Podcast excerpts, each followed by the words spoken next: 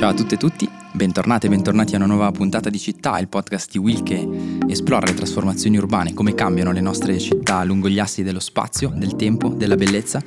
Sono Paolo e sono molto contento di essere qua a parlare di micromobilità oggi e mobilità in sharing con un ospite speciale che qualcuno di voi che ascolta altri podcast di Will, in particolare Actually, potrebbe aver già ascoltato. Benvenuto Ale. Ciao a tutti, ciao Paolo. Ale, parliamo con te di micromobilità perché te ne sei occupato e anche tanto eh, in passato nelle tue precedenti vite professionali, diciamo così, ma anche perché forse la mobilità in sharing, la micromobilità condivisa, è un punto di vista interessante da cui osservare le trasformazioni delle città. E allora partiamo da qui, dallo spazio. In una precedente puntata del nostro podcast, Federico Parolotto di Mobility in Chain eh, ci ha offerto una chiave di lettura interessante. Siamo abituati a pensare alla città come ciò che è statico, come definita dai suoi edifici, ma in realtà una città è definita soprattutto dal suo spazio, dal movimento che l'attraversa. E allora come la mobilità in sharing, la micromobilità cambia lo spazio delle città?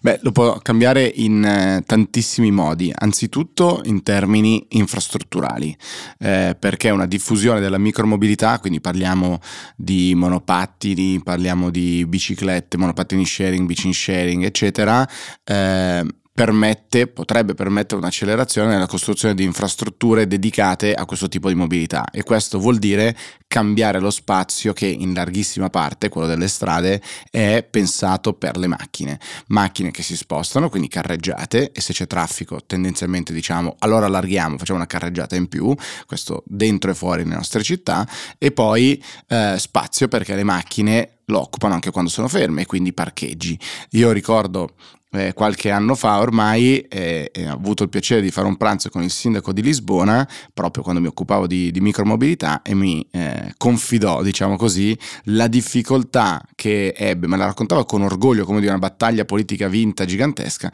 per cinque parcheggi eh, tolti. E dici 5 all'interno dell'intera città di Lisbona. 5, non 5.000. Esatto, però è spazio anche questo che viene, che viene recuperato. Eh, la pandemia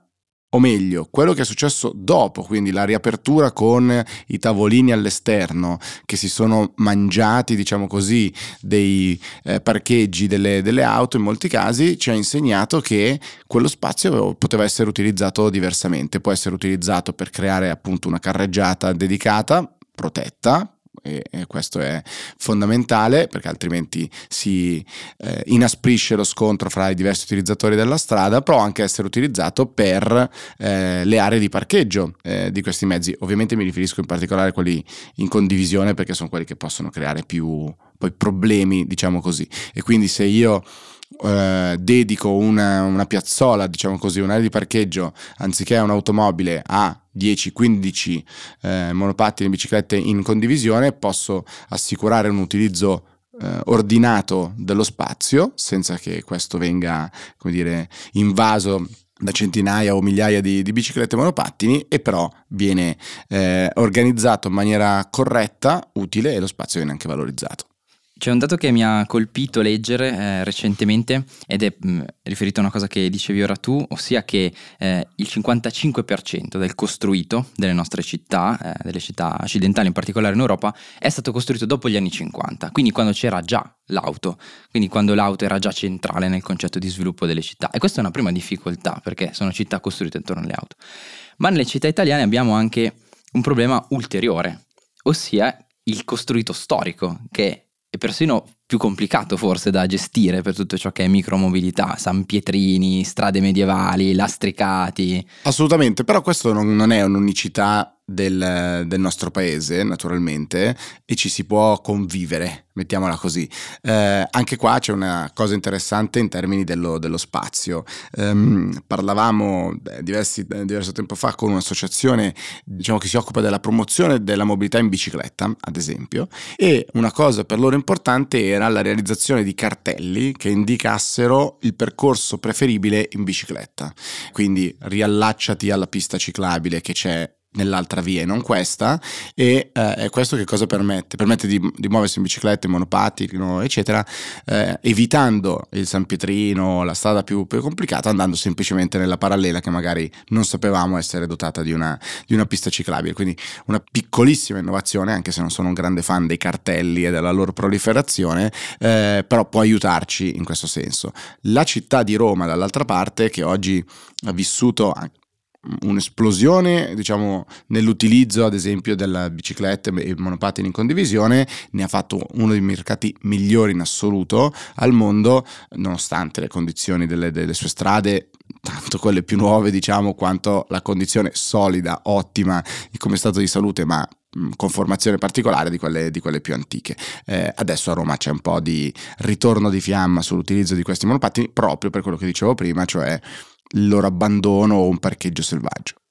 Ecco, questo ci porta però direttamente a un altro dei nostri assi eh, lungo i quali ci piace eh, ragionare, quindi il podcast città, che è quello della bellezza o se preferiamo del decoro, eh, se preferiamo questo altro termine, perché effettivamente eh, tutto ciò che è mobilità in sharing, soprattutto ciò che è floating, quindi le, le, biciclette che si prendono e poi si lasciano lì nel punto in cui si è arrivati, i monopattini lo stesso, i motorini,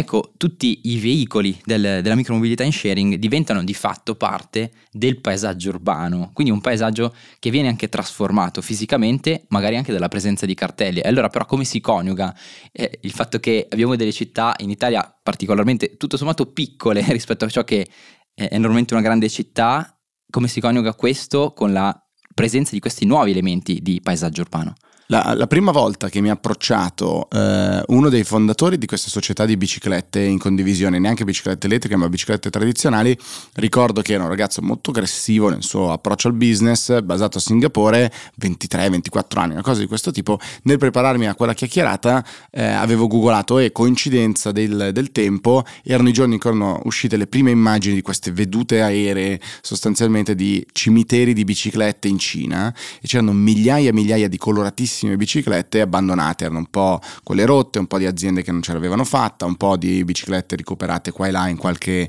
canale, fiume, eccetera. E, eh, ed era impressionante, bellissimo quasi nel, nei suoi colori, nella sua forma artistica, ma preoccupante naturalmente. Questo è eh, la cosa che più spaventa probabilmente ogni regolatore, perché che cosa succede alle biciclette delle aziende che, che vogliono arrivare, ad esempio se parliamo di quelle in condivisione, e ehm, che cosa succede ad esempio se questa azienda fallisce ed è successo eh, perché i margini sono piccolissimi, le aziende sono molto fragili. Parliamo di qualche anno fa quando eh, c'erano tantissimi soldi e quindi nascevano aziende improvvisamente miliardarie o quasi, eh, che quindi potevano permettersi di buttare per strada centinaia di migliaia di biciclette e poi a un certo punto collassavano e le biciclette rimanevano e addio bellezza e decoro credo che ci siano diverse cose che si possono fare. La prima è influenzare anche il modello di business. Molte città, Lisbona che citavo prima, ma tante altre, hanno con delle regole influenzato il modello di business. Non è più free floating vero e proprio, quindi la prendo e la lascio dove voglio, lo, il mezzo, insomma il veicolo che io sto utilizzando e non è neanche quello con la rastrelliera per intenderci. È un qualcosa eh, a metà dove la tecnologia mi aiuta. La tecnologia può essere un eh, sistema di GPS con delle aree di parcheggio ben individuate nella mappa, questo ha il problema che il GPS non è così preciso e l'esperienza dell'utente diventa orribile, oltre che prendersi delle multe inutilmente, perché il GPS vi trova in un punto ma siete in un altro, vi fa lasciare la bicicletta ma non potevate lasciarla e via discorrendo, oppure ci sono anche delle soluzioni ulteriormente più tecnologiche che sono state sperimentate anche a Bologna, se non ricordo male, proprio con un servizio di eh, sharing, di condivisione di biciclette con i beacon, quindi degli strumenti che parlano tra uno spazio, diciamo così, e in questo caso il, il, veicolo, quindi si avvicinano e dicono sei vicino, bravo qua, puoi, puoi parcheggiare, sei nel raggio identificato. E questo è un primo, un primo strumento. Il secondo potrebbe essere assolutamente quello di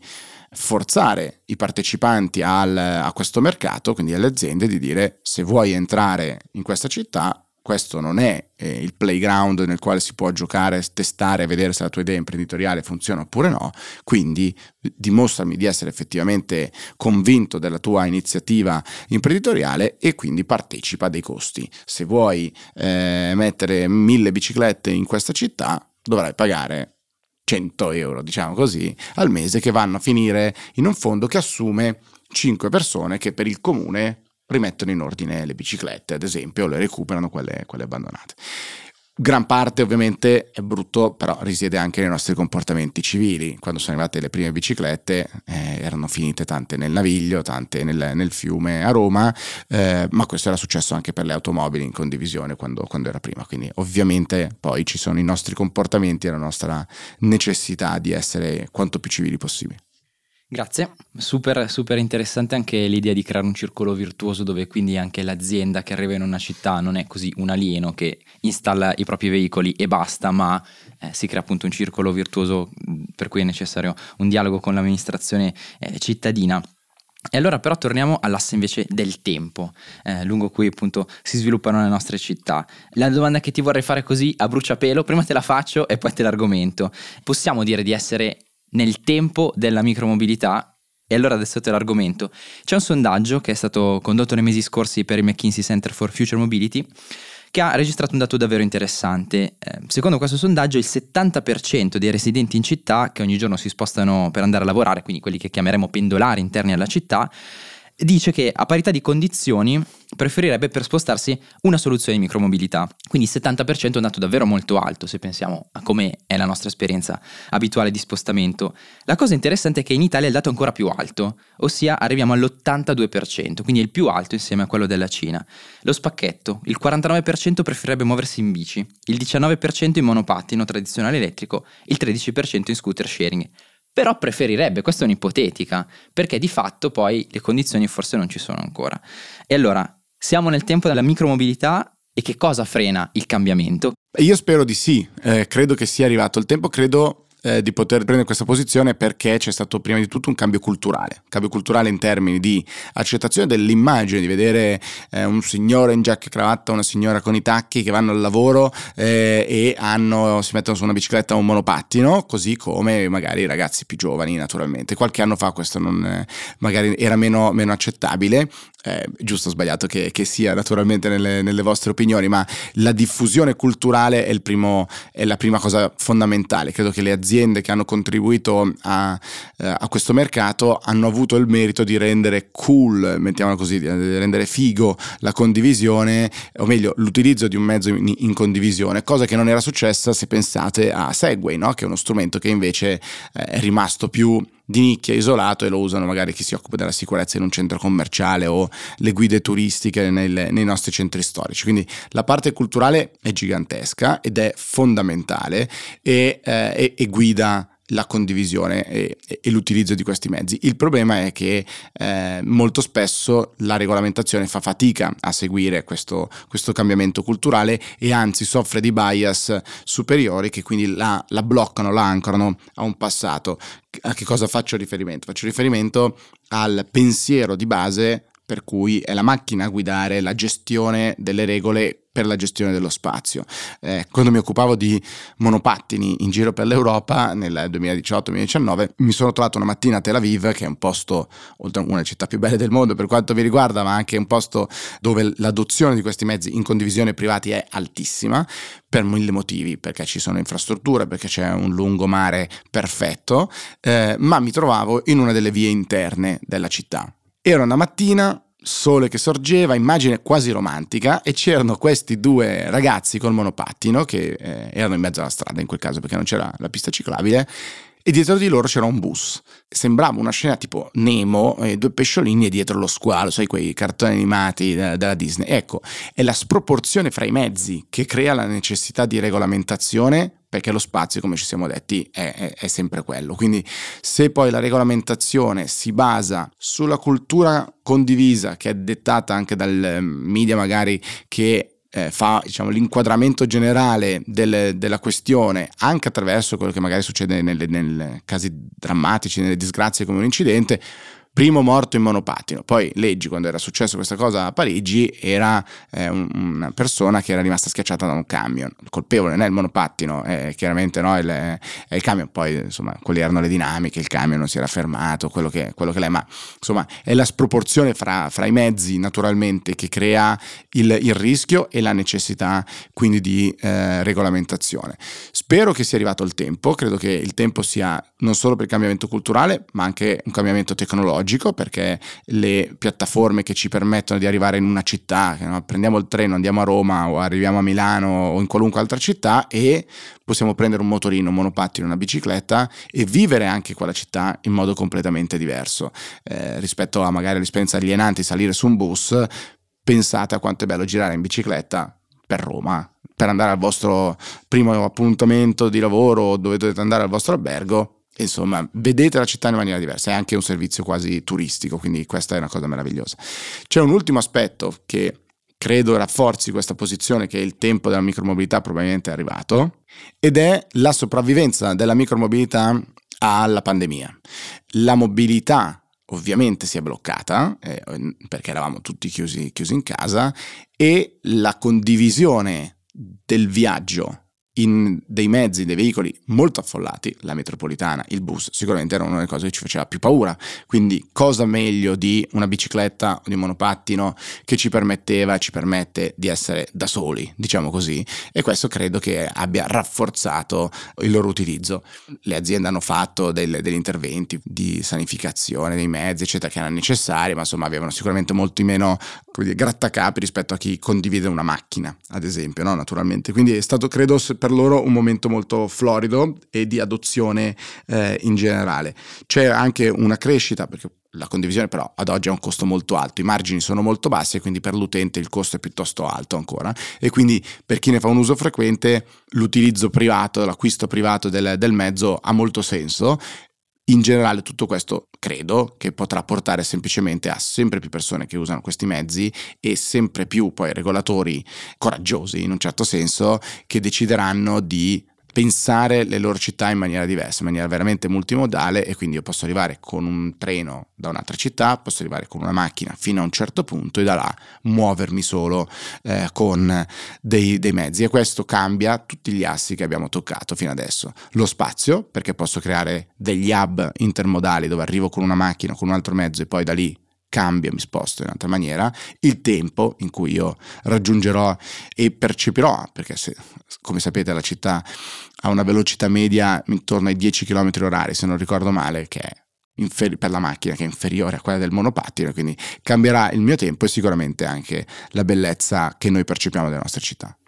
Grazie mille Ale anche per questo riassunto, quindi eh, grazie di essere, di essere, stato con noi, lo dico solo alla fine che sei, oltre a essere esperto di micromobilità, eh, sei CEO e founder di Will, e quindi grazie davvero per eh, questa chiacchierata che ci ha mostrato come la micromobilità e le sue evoluzioni eh, sono davvero un prisma interessante eh, dal quale osservare le trasformazioni eh, delle città, come cambiano le nostre città lungo gli assi di spazio, tempo, bellezza, quindi grazie davvero di essere stato con noi. Grazie a voi, grazie a tutti e a tutte e tutti voi do appuntamento a una prossima nuova puntata di città. Ciao!